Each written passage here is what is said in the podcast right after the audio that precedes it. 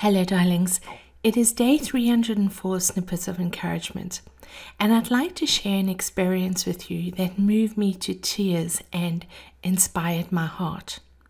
I am currently on vacation in Cornwall in the United Kingdom, and this past weekend I had the privilege of experiencing the lost gardens of Heligan. When we arrived, I was more ready for dinner and bed as I was quite exhausted from driving across Europe the day before and then doing an early channel crossing and driving across the UK. Our goal was to stay at the Eden Project for the night, and because we were in the general vicinity, decided to visit Heligan. Today, Heligan is Europe's largest garden restoration project, which is essentially a labor of love. The Heligan estate used to belong to the Tremayne family for over 400 years. It was a thriving, self sufficient community until World War I, when it fell into disrepair and was abandoned by the family. In 1990, John Willis, who was a descendant of the Tremaynes, introduced his friend Tim Smit to the devastated estate, and so the adventure began. What was once a thriving working estate had become an overgrown jungle ruin that nobody trespassed, and when they cut through the brambles and found a way onto the estate, they were amazed at what they discovered. Tim Smit was an archaeologist, so of course he was extremely keen to investigate the history of the estate, and as a builder, John Willis was eager to see if he could restore the estate. Through the pictorial history, visitors embark on a magic ride experiencing the rediscovery and restoration of Heligan. Looking at the pictures, it was like viewing a storyboard for an Indiana Jones movie or Tomb Raiders. Nature had reclaimed the land, overgrowing and destroying buildings and established features.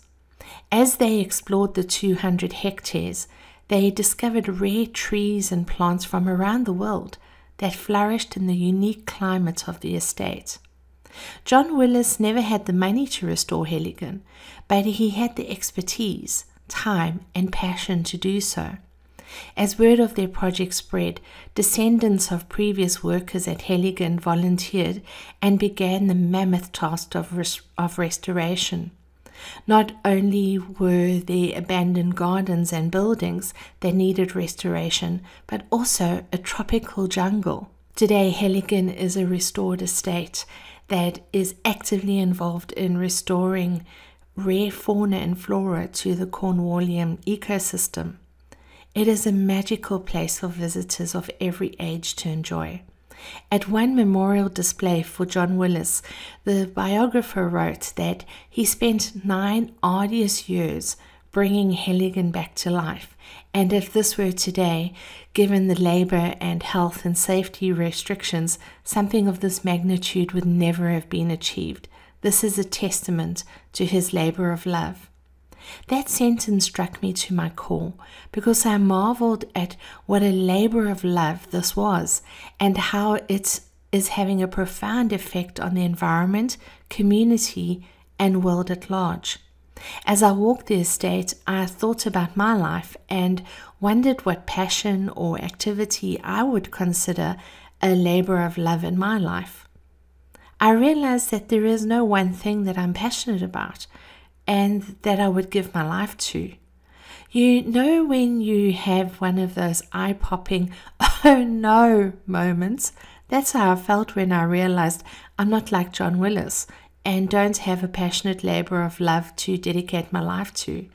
Then I realized I don't need one because my whole life is my passionate labor of love. This life of mine is what I'm giving my entire effort to in whatever form that takes. Not everyone experiences that one thing for which they have an overriding passion. And in these modern times of being encouraged to live life to the fullest and with great passion, that can be quite discouraging. However, we don't need one extrinsic task to focus passionately upon when we choose to make our lives our passion project. If we give our full attention to living with every ounce of our being and being ourselves fully, this is a labor of love. Millions around the planet are choosing to check out of reality, finding life too difficult to bear. But if we engage with it fully, take on everything it offers, this will result in a life lived passionately. Perhaps one day others will look upon our lives and be inspired by them. But this won't happen if we don't make our lives a labor of love. So come and join me, darling. Let's live and be ourselves fully and authentically and shine brightly in the lives that we have. Who knows, the life you live may one day be a great source of inspiration and encouragement to another. But you'll never know this unless you get into the arena of life and live.